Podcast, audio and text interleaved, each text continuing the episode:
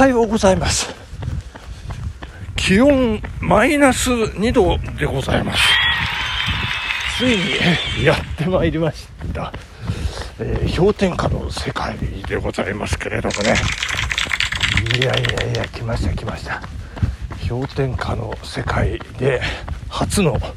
ラジオ収録という。なっておりまして。いやーびっくりでございますね。いやどうなるんでしょうか。ちょっと怖いんでね。もうなんかいきなり走り始めて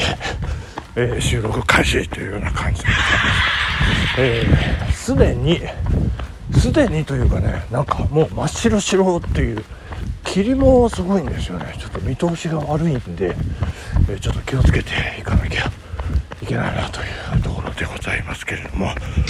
はいあの昨日いきなり、え何の前触れもなく、え落語「首提灯」をやらせていただきましたけれども、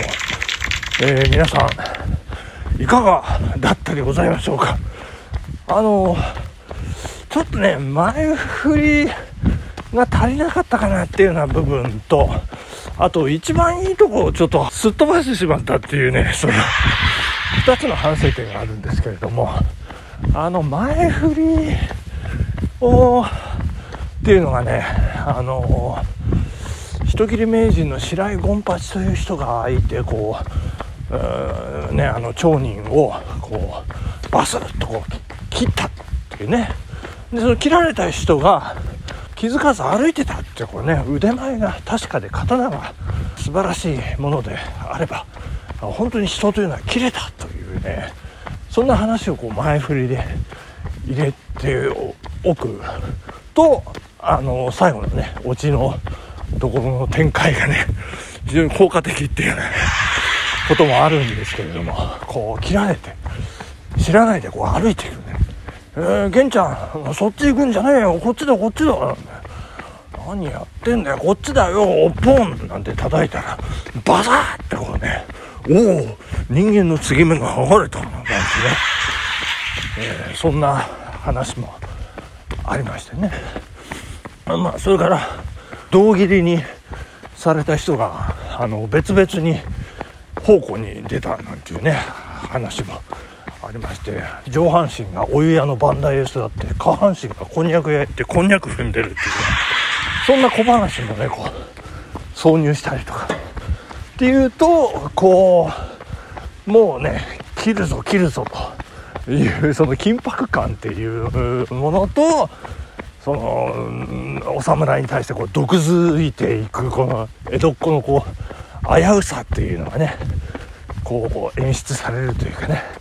まあそんなところでございまして。そその辺はねちょっと時間の関係で、まあ、じっくりお届けできなかったっていうところが一つ反省だったりするわけでございます。ねそ してもう一つね私が一番気に入っているこのねあのーまあ短歌切るっていうかね江戸っ子のねあの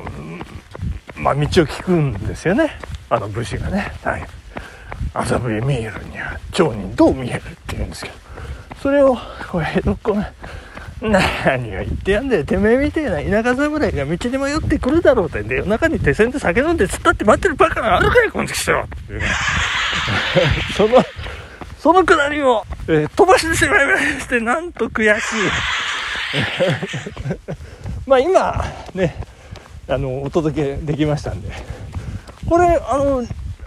空で言える落語のセリフベスト10に入りますね。これね。あのやっぱこう口が こう回ってこう表現できてねこ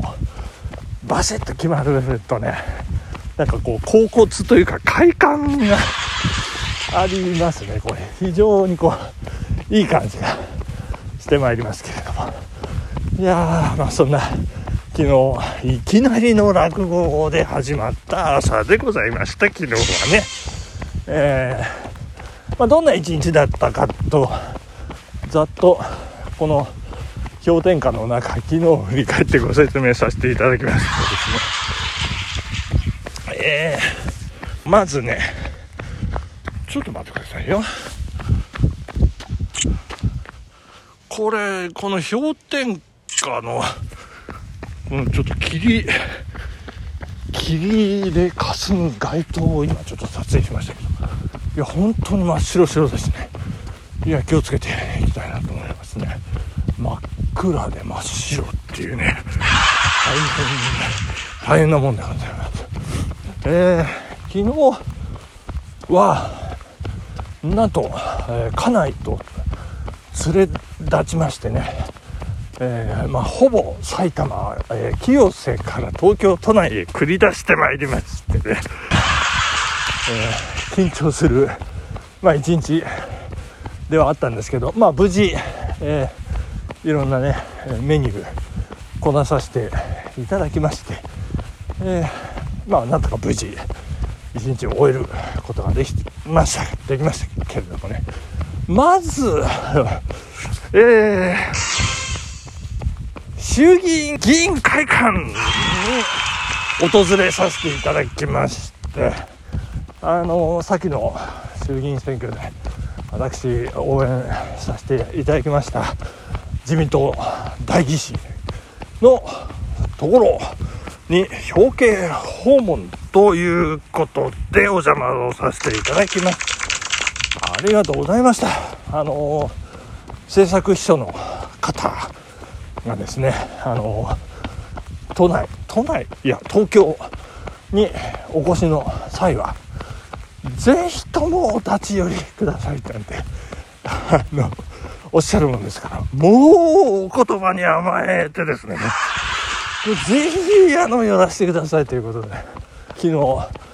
月曜日あの休暇を取りましてね土日、えー、月と、えー、連休に、えー、させていただいて月曜日週の初めの月曜日ご挨拶に寄らせていただきまして誠にありがとうございました、えー、そしてあのもう一方女性のね秘書の方に、えご案内していただきましてえー、なんと国会議事堂の中をぐるぐるぐるぐるぐるぐるぐるるのぐるぐるぐるぐるぐる、えー、ご案内していただきまして。いやー素晴らしかったですね、えー、衆議院の本会議場見ました。なんか印象としてはね思ったよりこう小さいかなって印象としてねイメージ、えー、小さいな。まあ日本武道館がなんかこじんまりしてちっちゃいかなっていう感じとねすごく似ていましたけれども。いやこれ危険だな。こっち行くと街灯が全くないと危険だねちょっと戻りましょうかね。街灯のあるところ走った方がいい。危ないですよねこれ。で、えー、ごめんなさいね、えーと、国会議事堂、えー、私やっぱり一番感激したのはあのまあ、衆議院、参議院、あの正面、えー、向かって左が、えー、衆議院でございますね、えーまあ、上手 舞台でいうと上手とかで衆議院。で向かって右が、えー、参議院ということになりますけどその真ん中にあのこうとんがり帽子みたいなピラミッドみたいなのこう形になっておりますけどその真下のねスペースが赤絨毯でこうちょっとしたこう大広間的なものになってまして下から真上あのとんがり棒の真真下っていうんでしょうかね。そこをあの見ることができるというね、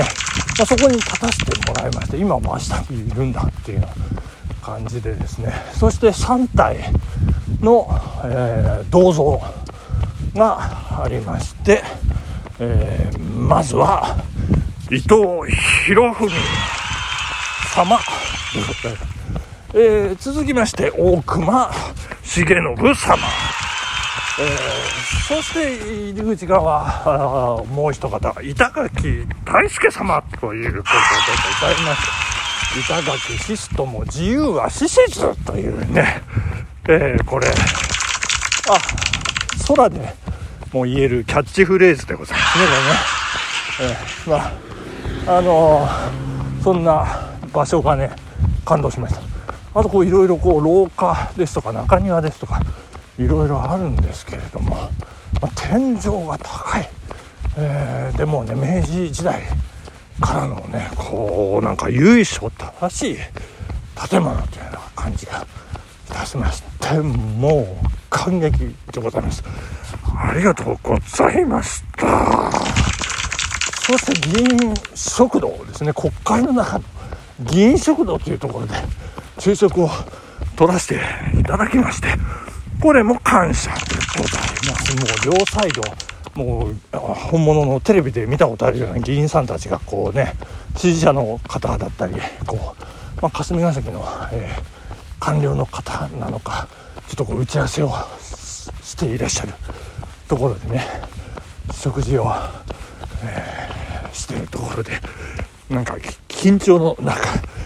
ランチをかなりと、えー、させていただきまして、まあ、秘書の方も本当にありがとうございました。大変感謝でございましたそして渋谷で、えー、用事を足すんですけどあそうそうその前に大吉ご本人あの登院されてまいりましてもうご挨拶もさせていただきました。ありがとうございました本当にね。そして夜、えー、いいお店に行ったんですけども今日はここまでですね。はいありがとうございました。さようなら。